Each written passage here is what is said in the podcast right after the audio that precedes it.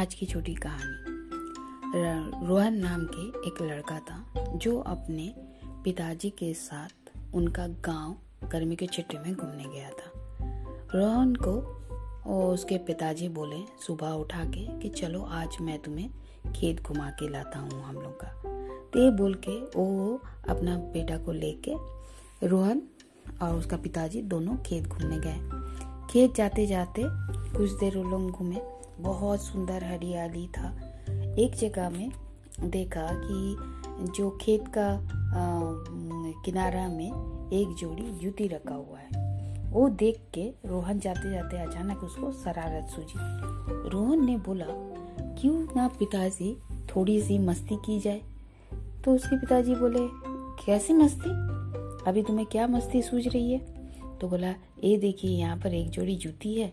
क्यों ना इस जूती में मैं कुछ कंकड़ पत्थर मिला देता हूँ और छुप जाता हूँ। देखता हूँ कि वो जो किसान है, जो खेत में काम कर रहे, वो आके किस तरह से प्रतिक्रिया करेगा वो देखूँगा और बहुत मज़ा आएगा। उसके पिताजी ये सुन के बहुत दुखी हो गए। पिताजी बोले, ऐसे कैसे बेटा? रोहन, अगर ज़िंदगी में कभी किसी के लिए अच्छा नहीं कर सकते हो तो किसी के लिए बुरा भी मत करो। उनको कितना दुख होगा।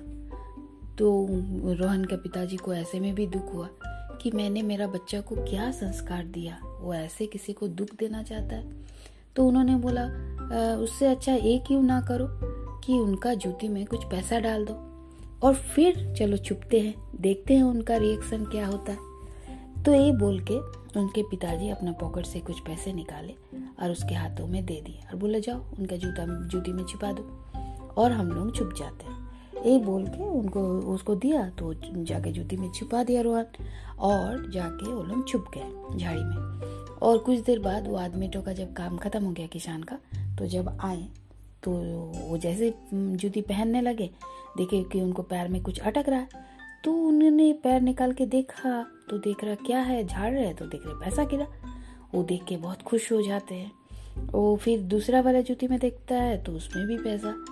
उन्होंने पूरा पैसा हाथ में लेके भगवान को शुक्रिया अदा करने लग जाते हैं और बहुत रोते हैं कि भगवान, आपको कैसे पता चल गई कि मेरे को इस पैसे की बहुत ज़रूरत था?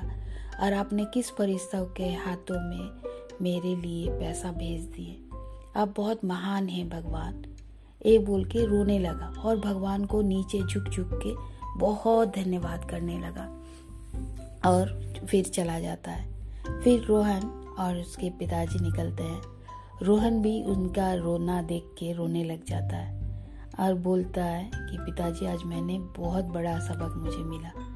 मैंने उनको चोट नहीं पहुंचाई।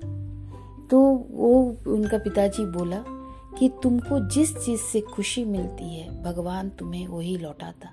अगर तुम्हें उसे दर्द दे के खुशी मिलती तो भगवान भी तुम्हें दर्द ही देता।